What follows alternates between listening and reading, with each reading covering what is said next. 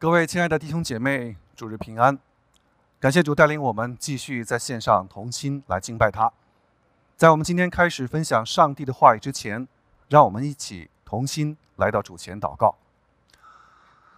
亲爱的天父，我们感谢赞美你，谢谢你这样的恩典，保守各位弟兄姐妹在如今用线上的方式来同心敬拜你。主啊，求主你看顾我们每个弟兄姐妹的心。虽然我们不是能常常见面，但是我们相信圣徒相通。我们愿在我们每一个弟兄姐妹的生命当中，在圣灵里面同心来敬拜你。求主你也恩待我们，让我们今天空空的来，饱饱的回。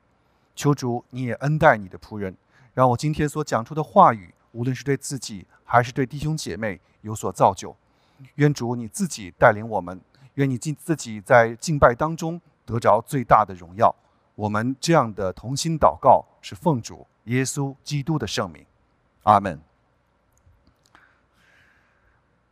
在生活当中呢，有很多的弟兄都叫大卫。当我认识的叫大卫的弟兄，用一只手都数不过来。无论是张大卫、王大卫、李大卫等等，这些弟兄的父母给他们起名叫大卫。因为都寄予了很高的属灵期望，希望他们像《使徒行传》十三章中所提到的，大卫在耶和华眼中是合神心意的人，这是极高的评价，也难怪很多人都喜欢用大卫这个属灵的名字，因为期望子女，也期望自己也能成为合神心意的人，这是一个很美好的期望，但圣经当中。却不止记载了大卫少年击败歌利亚、四十岁称王等辉煌的人生，圣经也毫无隐藏地记下了大卫人生当中的污点。今天我们要分享的诗篇三十二篇，就是大卫在犯了夺人之妻、借刀杀人之后所写下的悔罪诗。以色列人的诗篇不是个人性的日记，而是公共颂唱的诗歌。所以，它里面记载了的内容，无论是美善的还是丑恶的，全部在神在人面前是公开的。如果我们今天阅读《萨母尔记下》十一到十二章当中的内容，我们就会对于这篇诗的背景有更深、更直接的体会。当时大卫称王后，在耶路撒冷王宫中已经深居简出。他不像过去一样，随着将领们随时都一起出征。现在他也没有在旷野躲避扫罗追杀的时候的那种对上帝的仰望和渴慕。因此，大卫就滑入了饱满私淫欲的试探当中。一天，他在王宫看到一个妇人在洗浴，因其美貌，他不止没有马上停止偷窥，还将妇人接入宫中与自己同寝。此时他是知道这个女人是他忠心的战士乌利亚的妻子，但是他仍然知罪犯罪，而且他犯罪之后还用自己的方法去掩盖所犯的罪，犹如伊甸园中的亚当夏娃，当他们偷吃了禁果之后，就拿无花果树的叶子遮羞。大卫的做法比较狡猾。她其实担心过八十八，万一怀孕怎么办？而她的丈夫又不在身边，那个时候就东窗事发了。所以，她让乌利亚自己回去探望妻子，这样万一怀孕，也没有人知道是他犯的罪。怎奈乌利亚忠心耿耿啊！当我们在读《萨姆尔记下》十一章十一节的时候，我们就可以看到，当大卫让乌利亚回去的时候。乌利亚回答大卫说：“约柜、以色列人和犹大人都住在棚里，我主人约押和我主人的臣仆都在野地安营，我怎能回家吃喝，与妻子同睡呢？我指着王和王的生命发誓，我绝不敢做这样的事。”乌利亚的忠心令人动容，可他的忠心。却换来了一纸催命符。大卫一看这招不行，就更下狠手。他为了掩盖自己的罪，不惜杀死自己忠心的战士，而且还是借刀杀人？我们看萨母尔记下十一章十四到十五节说，到了早晨，大卫写了一封给约押的信，叫乌利亚亲手带去。他在信里写着说，要把乌利亚派到战斗最猛烈的前线去，然后你们就退到后边，让他被击杀。这封给约押的信可以说是乌利亚的催命符，并且还是让乌利亚自己。送去给约押。大卫太无耻、阴险毒辣了。后来乌利亚真的就死在了亚门人的剑下。可是呢，当八十八位丈夫乌利亚的守丧这个时间一过，大卫就派人去把八十八接到宫里，他就做了大卫的妻子，给大卫生了一个儿子。可是圣经当中记载，大卫做这个事，耶和华非常不喜悦。圣经说。大卫所做的这事，耶和华看为恶。弟兄姐妹，我们注意从时间上来看，圣经说生了一个儿子，也就是说，当大卫初次与八十八苟合，到如今孩子出生，已经有差不多一年时间了。这期间，大卫并没有认罪，更未悔改，他自以为所行的恶遮盖的天衣无缝。可是，这又怎么躲得过耶和华的眼目呢？所以，耶和华让先知拿单来谴责大卫，并且对他做出宣判。拿单对大卫说：“所以从今以后，刀剑必不离开你的家，因为你藐视了我，娶了赫人乌利亚的妻子做你的妻子。”耶和华这样说：“看哪。”我必从你家中兴起祸患攻击你，我要在你的眼前把你的妃嫔拿去赐给你的同伴，他要在光天化日之下与他们同床。你在暗中行了这事，我却要在所有以色列人面前，在光天化日之下行这事，报应你。大卫对拿单说：“我得罪了耶和华。”拿单对大卫说：“耶和华已经除去了你的罪。”你必不至于死，只是因为你做了这事，是耶和华的仇敌太大得亵渎的机会，所以你所生的儿子必定死。以上的这些事是大卫在写悔罪诗的背景。从这些记载当中，我们可以得出一个结论：大卫当年所行的可以说是一个烂人。品行糟糕，但我们如何在他的恶行和新约中评价他是合神心意的人之间找到一个平衡点呢？这个点其实就是赦罪与悔改之间的平衡。今天借着三十二篇，我们讲到的主题是赦罪之福。通过这篇诗，我们要明白赦罪是恩典，赦罪。当悔改、赦罪有确据。让我们通过前两节先看第一个重点：赦罪乃恩典。第一节、第二节说，过犯得蒙赦免，罪恶得到遮盖的人是有福的。心里没有诡诈，耶和华不算为有罪的，这人是有福的。诗篇三十二篇的标题是训诲诗。根据传统来看呢？它也是七篇悔罪诗当中的一首，可以说是最深入人心、生动描绘一个犯罪的人如何得蒙赦免的心路历程。它不仅涉及个人对罪的认知、对上帝的认识，也涉及自己对，也涉及对自己对众人的训诲和警戒。因而，他既是训诲师，更是悔罪师。其写作的目的是让人可以敬畏上帝。认罪悔改。教父奥古斯丁在晚年就曾经将三十二篇刻印在他卧室的墙壁上，用来提醒自己：一个败坏的罪人需要蒙神恩典的赦免。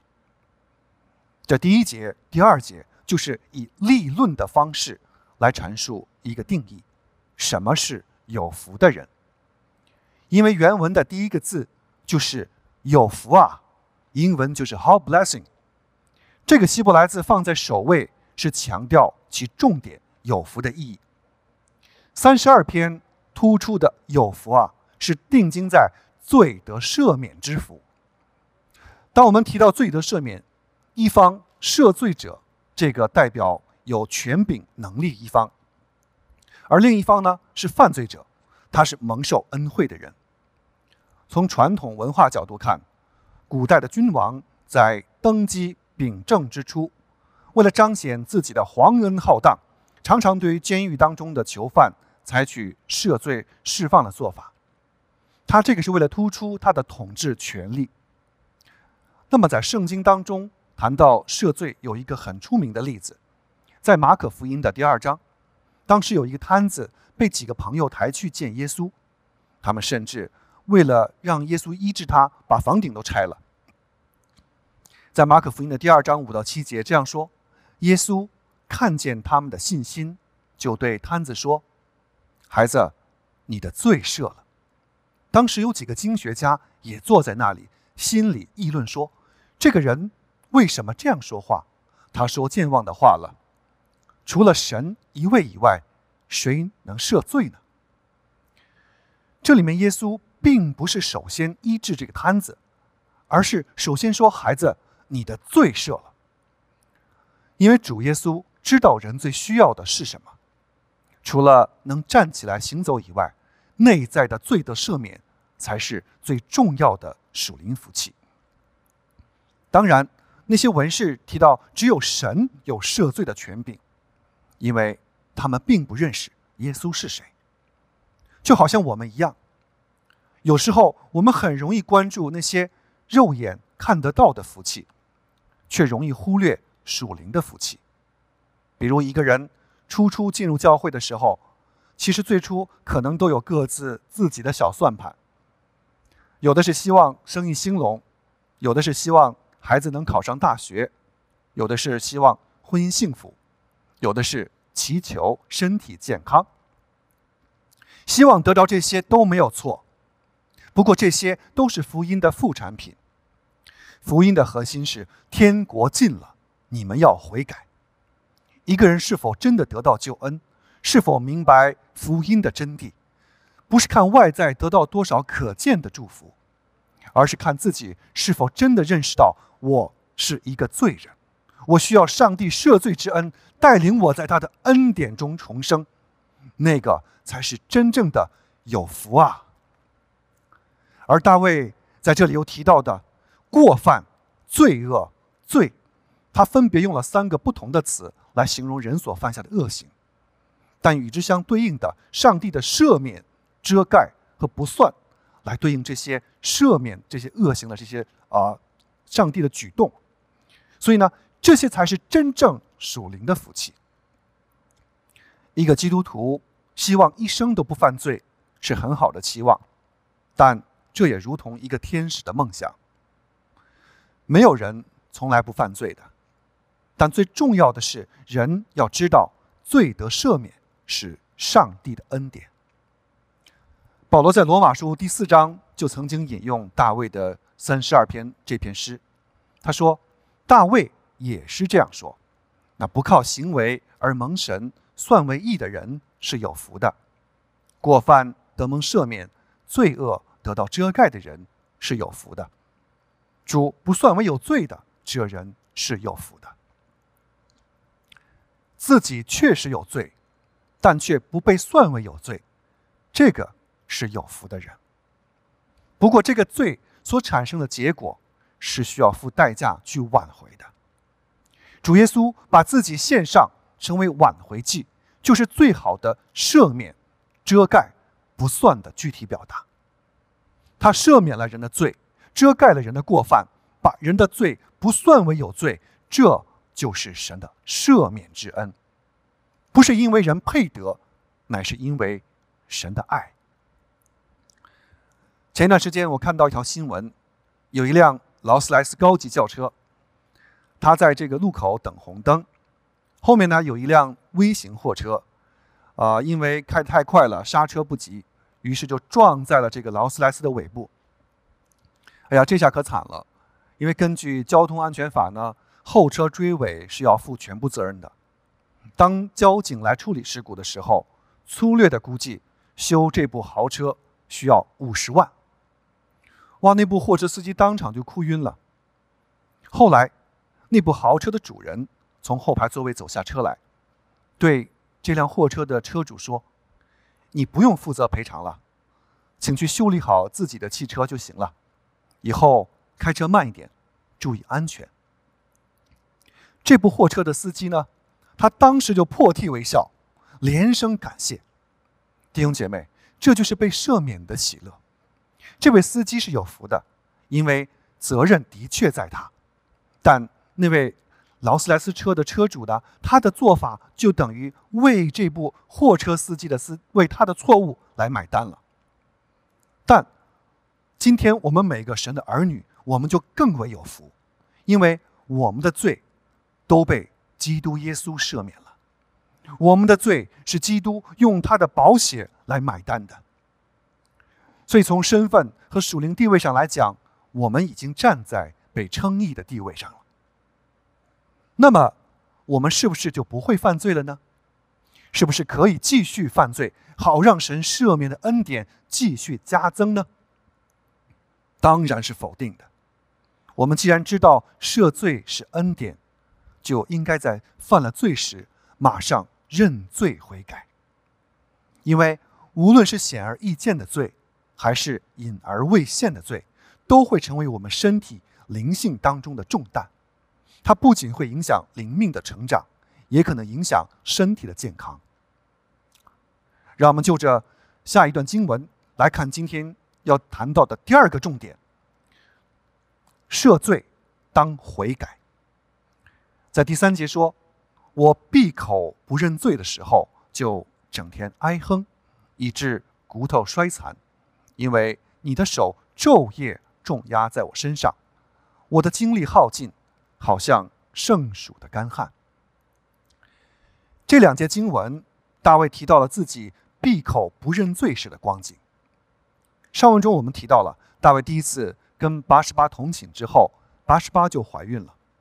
到孩子出生约有一年的时间，在这一年当中，他借刀杀人，害死了乌利亚。在这么长的一段时间当中，大卫是没有认罪悔改的。他其实一直都背负着罪的控告，就如启示录二十章中所提到的：“我又听见天上有大声音说，我们神的救恩、能力、国度和他所立的基督的权柄，现在。”都已经来到了，因为那昼夜在我们神面前控告我们弟兄的控告者已经被摔下来了。撒旦的特点就是说谎、欺骗、引导人犯罪，让人与神隔绝。他对待夏娃、亚当的伎俩其实一直都没有变过，他一直采用化妆的欺骗，让人活在一种无约束的自由意识当中。当耶和华在立位记赐下圣洁的律法时，是为了对以色列民施行一种保护机制。耶和华不许你做的事情，不许你吃的东西，都是为着人的益处。但今天，当同性恋大行其道的时候，他打出的标语是“人人平等”。难道追求人人认为的人人平等，就可以违背神的话吗？现在，在美国的一些公共区域，已经有了第三性别的洗手间。这些都不是真正的自由，这些是滥用自由，这些是被罪捆绑的结果。因为，当人不把罪当罪的时候，人的堕落是没有底线的。当人犯罪不悔改的时候，就会一直活在罪的控告当中。起初可能也没什么事儿，但。慢慢的，这种罪的控告就会让人远离圣洁的神，因为非圣洁人不能见主。在这种光景的人是与神断绝关系的。这个时候，不仅灵性软弱无力，就像大卫所说的，整天哀哼，骨头衰残。从心理学的角度来讲，当人犯罪之后，他会产生一种保护机制来掩盖罪行，因为害怕。行在黑暗中的罪人是怕见光的。但是呢，这种保护机制会大量消耗人的精神，久而久之，醉酒感可以导致人罹患抑郁症、失眠、食欲不振等等各样的疾病。就像大卫所说的：“昼夜不安。”因为失去了赐平安的神的同在。大卫说：“我的精力耗尽，好像盛暑的干旱。”这是一种非常凄惨的光景。有位银行职员，他有一次在银行盘点的时候，发现居然有一万元多出来的现金。当时他由于贪心，又以为无人知晓，于是他就私自藏起了这一万元。可一周后，他的科长对他说：“我发现了你偷拿银行一万元的事情。你若不想被我告发，就乖乖的按我说的做。”但是科长让他做的事情呢，也是违法的业务。他由于惧怕，就被告发，一直协助。就这样，一个月过去了。在这段时间中，他看到科长就非常紧张，就好像这张图片上显示的，罪就如同一个铅球，把他坠着要往深海里面坠下去一样。他回到家也不能好好休息，直到一天清晨，他下定了决心。要向银行自首，自己偷拿一万元的事情，以及科长要挟他所做的那些事情。最后，那位科长得到了该有的法律处罚，而他自己也坦白了自己的罪，虽然也得到了处罚，但却得到了心灵的释放。所以，亲爱的弟兄姐妹，一个人犯了罪，就会在罪疚的重压之下越来越萎靡，而一个基督徒犯了罪。最可怕的光景，就是失去神的同在。这一点，对于服侍主的传道人来说，也是更加重要的。一个人的恩赐、才干有多有少，但核心的服侍力量，是来自于神的同在。如果没有神的同在，就一定要醒察是否有显而易见和隐而未现的罪在束缚。在伤害着自身的灵性和身体，因为隐藏罪使人受罪的奴役，只有认罪悔改，得着神的赦罪，才能使人得自由。而真正得到赦免的人，也会伴有罪得赦免的喜乐和悔改的行动。就像新约当中的税吏撒该，当主耶稣去到他家里的时候，在路加福音十九章。撒该站着对主说：“主啊，我把所有的一半给穷人。我若讹诈了谁，就还他四倍。”大卫没有一直在最终被束缚，他最终向耶和华承认了自己的罪。在第五节，大卫说：“我向你承认我的罪，没有隐藏我的罪孽。”我说：“我要向。”耶和华承认我的过犯，你就赦免我的罪。大卫经受了罪的控告和精神的折磨后，最终走向了圣洁的神。他自己清楚上帝的无所不知。在诗篇一百三十九篇，大卫说：“我到哪里去躲避你的灵？我往哪里去逃避你的面呢？”大卫非常清楚上帝的属性。他无力躲避神的面，而在自己经历了一年的隐藏罪恶后，他实际的体会就是罪的重担让他无力抬头。箴言说：“遮掩自己过犯的，必不亨通；承认并离弃过犯的，必蒙连续。”一个人要得享属天的平安，唯有向神认罪悔改，这是唯一的出路。亲爱的弟兄姐妹，当我们在看三十二篇的时候，我们最好也结合诗篇五十一篇一起来看，我们就更加清晰，因为他们的背景是相同的。大卫在五十一篇也曾经说过，在五十一篇的十一节，他说：“不要丢弃我，使我离开你的面；不要从我收回你的圣灵。”大卫一定在醉酒感的重压之下。经历了那一段黑暗的难熬的光景，就像路加福音当中的浪子一样，他在经历了外面的饥饿和穷困潦倒之后，他终于想起自己的父亲不是什么都有吗？因而，当浪子回头的时候，他对自己的父亲说：“爸爸，我得罪了天，也得罪了你，不配再称为你的儿子。”而父亲却吩咐仆人说：“快把那最好的袍子拿来给他穿，把戒指戴在他手上。”把鞋穿在他脚上，把肥牛犊牵来宰了，我们要吃喝快乐，因为我这个儿子是死而复活、失而又得的。他们就欢乐起来。弟兄姐妹，其实有时候我们也很像这个浪子，因为一个基督徒也有犯罪的可能，或者说一定会犯罪，但只要记得，万一如果犯了罪，就一定要及时的认罪悔改，而不要在最终被束缚、被辖制、被控告。弟兄姐妹，大卫在这节当中表达了自己的悔改之心。当先知拿单责备大卫的时候，大卫对拿单说：“我得罪了耶和华。”大卫向神坦白了自己的罪，这时他也清楚耶和华必赦免他的罪。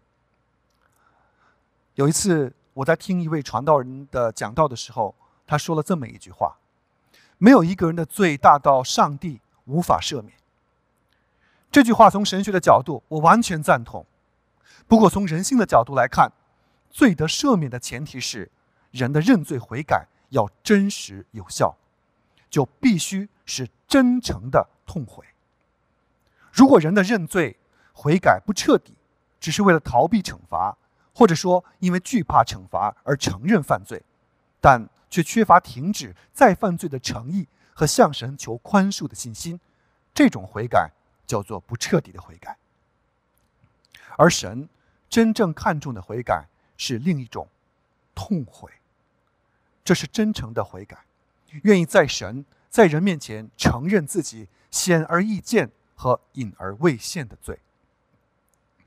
这种悔改。不仅有正确的认罪态度，更会伴随有实际的悔改行为。在马可福音的十四章当中所记载的玛利亚打破玉瓶，用香膏来膏抹耶稣的事情，当时她用眼泪给耶稣洗脚，用头发擦干，而且是在众目睽睽之下做的。她的社会身份地位在当时是被人看不起的，而当时女人的头发呢也是尊贵的。但是他在公众面前用眼泪给耶稣洗脚，用头发擦干。他这么做，是因为他对主的爱多，也是因为他对自己的罪有着忧伤、痛悔的心。我们不要忘记，三十二篇也好，五十一篇也好，这些都是要交给诗班的指挥，在众民面前颂唱出来的。大卫不仅在耶和华面前。在先知面前承认自己的罪，也同时在公众的面前承认自己的罪，因为这是真实的、真正的悔改。所以，一个人的悔改不仅是个人的、个个人性的问题，同时呢，也涉及到群体性的问题。在第六节到第七节，大卫说：“因此，凡是敬虔的人。”都当趁你可寻找的时候向你祷告。大水泛滥的时候，必不能达到他那里。你是我藏身之处，你必保护我脱离患难，以得救的欢呼四面环绕我。在这里，大卫是号召所有的人，所有的敬虔人。这里面所指的就是那些与神有属灵关系的人。大卫号召大家：你们万一犯了罪。也要悔改，并且也要趁着可以有机会悔改的时候悔改，不要拖延悔改的时间，因为那样做只会像大卫自己一样骨头枯干，昼夜不安。越早认罪，越早得神的赦免和医治。亲爱的弟兄姐妹，万一我们犯了罪，可能是婚外情，可能是偷漏税，等等。如果我们只是在自己的房间里祷告主，主啊，我犯了罪，求你赦免我的过犯，这样就可以了吗？这样是一个好的开端，就好像如果我们不小心吃了有毒的蘑菇，那么第一个我们要做第一步我们要做的事情就是想办法把它吐出来，其次我们还需要去看医生，并且寻求医疗的保护。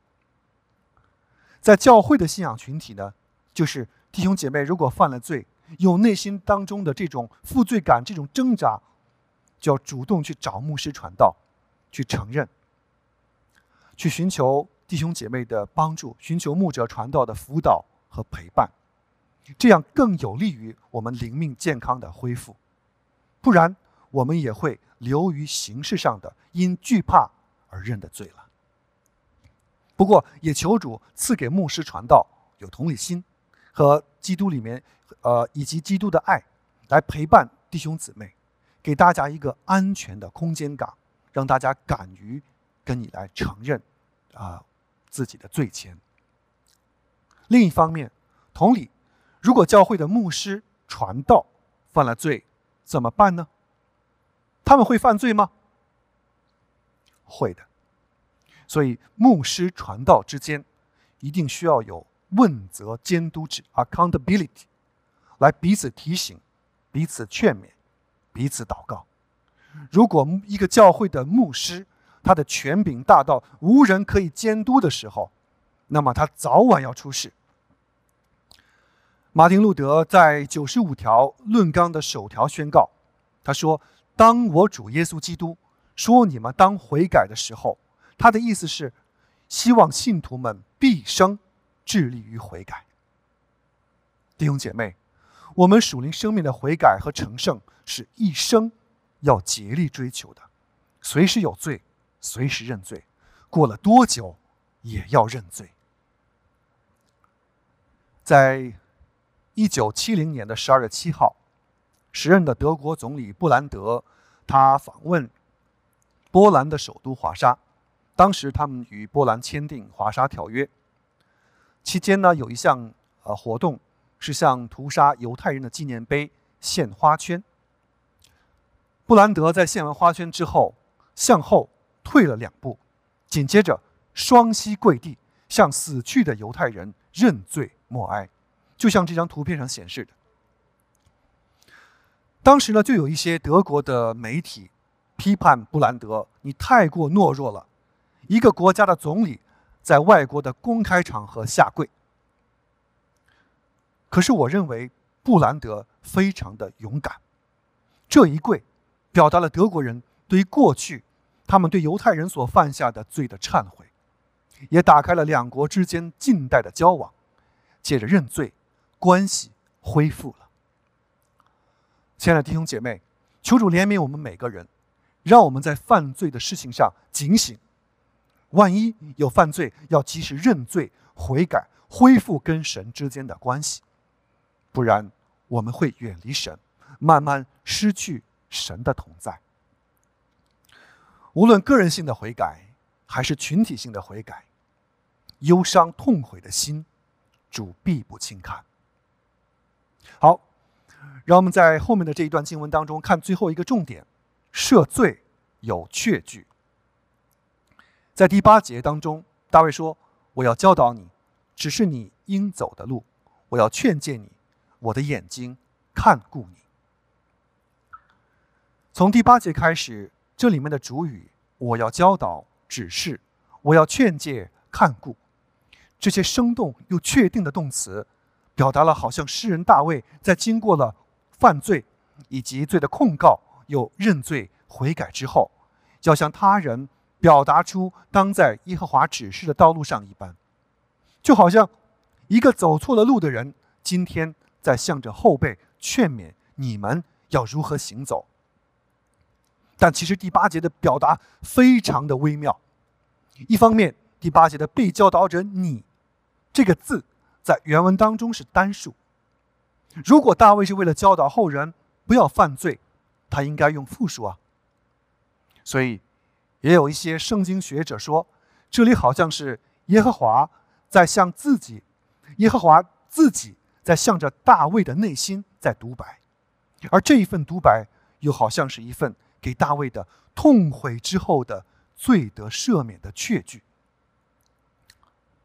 在三十四篇这样说：“耶和华的眼目看顾一人，他的耳朵听他们的呼求。”当大卫痛悔之后，他得到了耶和华的回应：“我要教导，指示你；我要劝诫，看顾你。”亲爱的弟兄姐妹，这是罪得赦免的确据，因为上帝没有撇弃大卫，神会应许继续教导、看顾他。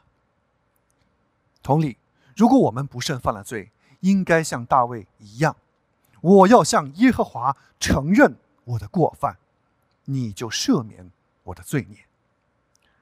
人犯罪的时候，神一定是很伤心的，但是当人真心悔改的时候，神一定会接纳，会看顾。在诗篇三十三篇的十八节说：“耶和华的眼睛看顾敬畏他的人。”和那些仰望他慈爱的人，在北美的一个教会呢，有一位单身的牧师。这位牧师在服侍当中呢，因为不慎跌入了试探，与教会的一位已婚的姐妹发生了婚外情。他们发生了关系之后，很快就被教会得知了，长老团立刻停止了这个牧师的一切的服侍。可是教会。并没有开除这位牧师，而是停止他十八个月的服侍，并且让他去接受辅导。在这期间，他没有参与教会任何的侍奉。不过，在这十八个月当中，有一对夫妇却始终陪伴在这位牧师的左右。这对夫妇就是多年前带领这位牧师在学生团契信主的人。他们在这个阶段始终不离不弃，陪伴牧师一起读圣经，陪伴他一起祷告，让他真诚地敞开自己，倒空犯罪给他自己所带来的那种压力、负罪感和重担。在这一年半当中，他们夫妇付出了很多的时间和心血来照顾、来看顾这位牧师。就这样，这位跌倒的仆人。再一次站了起来。当教会长治团再次评估他的状况后，允许他重上讲台之时，他的正道充满了从上帝而来的恩典和能力。他做结束祷告的时候，是一边流泪一边祷告。所有人都重新接纳了这位牧师。弟兄姐妹，就如弥迦书当中所提到的，有何神向你？赦免罪孽，不追究产业之渔民的过犯呢？他不永远怀怒，因为他喜爱连续，他必在怜爱我们，把我们的罪孽都践踏在脚下，又把我们一切的罪恶都投在深海里。教会可以重新接纳这位牧师，难道我们的神不会再次接纳犯罪的我们吗？弟兄姐妹，让我们记得神的话。我要教导你，只是你应走的路；我要劝诫你，我的眼睛看顾你。上帝不会随意撇弃一个愿意悔改的人。弟兄姐妹，往往建造一个人需要花费大量的心血，但毁坏一个人，有时也只需要我们的一个眼神、一个态度而已。我们真心的求主怜悯我们，让我们记得，我们每个人都是。蒙恩的罪人。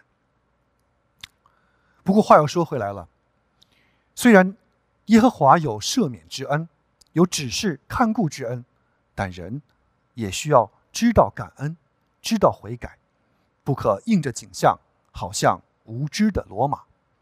第九节，大卫说：“你不可像无知的罗马，如果不用脚环配头勒住他们，他们就不肯走近。”第九节的这个“你”呢，在原文当中又成了第二人称的复数，译作“你们”。这是在提醒所有读者，不要在顺服上帝的这件事情上无知、悖逆，好像骡子一样。他虽然很有力气，可以做很多的活儿，但有时候确实有点脾气不好。所以呢，人需要用嚼环和辔头来约束它。我们可以看这个戴在这个骡子嘴里面的这个嚼环，在箴言的二十六篇的这个第三节说：“鞭子是为打马，嚼环是为了勒驴，行杖是为了打愚昧人的背。”这样一来，你不按照指示的方法去做事的时候，只要一拉嚼环，再倔强的罗马也要顺从听话。在拉嚼环的时候，罗马是有可能受伤的，所以大卫也借着这个比喻，在警醒我们，不要到了受管教的时候，才去顺服神。弟兄姐妹，当神的救恩临到我们的时候，我们是有一份顺服的责任在肩膀上的，因为我们要成为世界的光和盐，在背起自己的十字架跟随主的这条路上。我们都是要付出代价的，我们不能推脱自己该尽的责任，因为当我们这一生走到尽头的时候，我们所背负的十字架究竟有多重，天国的赏赐就有多大。最近，我想大家也看到了一些有关阿富汗的新闻。八月三十一日，当美军从阿富汗完全的撤军之后。阿富汗的基督徒就进入了最严重的逼迫和生命危机当中。在这张图上的这位姐妹，阿富汗的姐妹，她因为手机当中被发塔利班的分子呢发现装有圣经的软件，然后呢，他们就以背叛伊斯兰教的名义公开的枪决了他。这位姐妹的十字架是沉重的，但我相信她在天国的赏赐也是大的。弟兄姐妹，我们的十字架比起阿富汗的弟兄姐妹来说，轻多了。求神也提醒我们，做一个认真的基督徒，不要做一个浑浑噩噩、无知的基督徒，不要等上帝管教的杖落在我们的身上的时候，才去顺服。接着，在第十节到第十一节的经文当中，大卫是提醒依靠神的。必得喜乐。经文说：“恶人必受许多痛苦，但依靠耶和华的必有慈爱四面环绕他。艺人呐，你们要靠着耶和华欢喜快乐；所有心里正直的人呐，你们都要欢呼。”最后这两节经文让我们看到，恶人必受苦。既然你选择悖逆的道路，神也会任凭你悖逆下去。只不过你自己所选择的道路，自己必付上痛苦的代价。当大卫跟八十八的孩子出生后，拿单宣告耶和华的审判：你所生的儿子必定死。所以，当孩子生病的时候，大卫进食祷告；可是，当孩子死的时候，大卫反而沐浴吃饭。这件事情不是说大卫心硬、没有感情，而是他明白这个孩子的死。是来自于神的审判。不仅如此，拿单还说：“刀剑必不离大卫的家。”我们后来，我们继续读撒母耳记的时候，我们读到十七章，我们就可以看到他的孩子暗嫩奸污了自己的，呃，女儿他玛。而亚沙龙的背叛呢？他当时跟大卫的那些妃嫔在光天化日之下同寝，这些都是大卫犯罪的代价。可是后来呢？当大卫真心痛悔之后，他跟八十八又生了所罗门。圣经这样形容：耶和华喜爱这个孩子，并且耶和华也赐给所罗门智慧，使他成为以色列伟大的君王。智慧君王美名传遍天下。所以呢，大卫借着第十节和十一节，在提醒我们，要真实的面对上帝。简单的来说，这两节就是在说一件事情，就犹如加拉太书的第六章第七节、第八节所说的：“人不要自欺，神是不可轻慢的。人种的是什么，收的也是什么。顺着自己的肉体撒种的，必从肉体收取败坏；顺着圣灵撒种的，必从圣灵收取永生。”当大卫。顺从情欲犯罪的时候，他就被痛苦所包围；当他认罪悔改的时候，就被慈爱所环绕。大卫最后呼召所有的艺人、政治人，你们都应该欢呼喜乐，因为罪得赦免的确据一定是充满平安和喜乐。亲爱的弟兄姐妹，我们人的被造是为了荣耀神，而使徒保罗在罗马书说：“人人都犯了罪，亏缺了神的荣耀。”大卫这个罪人，怎么又是合神心意的人呢？答案是，当他以不断悔改的心，诚实面对神，求神赦免自己的罪时，他是一个合神心意的人。因为过犯得蒙赦免，罪恶得到遮盖的人是有福的；心里没有诡诈，耶和华不算为有罪的，这人是有福的。大卫不是一个完美的人，但他却有忧伤痛悔的心。亲爱的弟兄姐妹，让我们一起真诚的在上帝面前，也为着我们自己的罪悔改。求主帮助我们，做一个合神心意的人，天天背起自己的十字架，跟随主。让我们一起祷告。慈爱的天父，我们感谢赞美你，谢谢你在十字架上赦免了我们的罪，感谢你为我们所承受的苦难。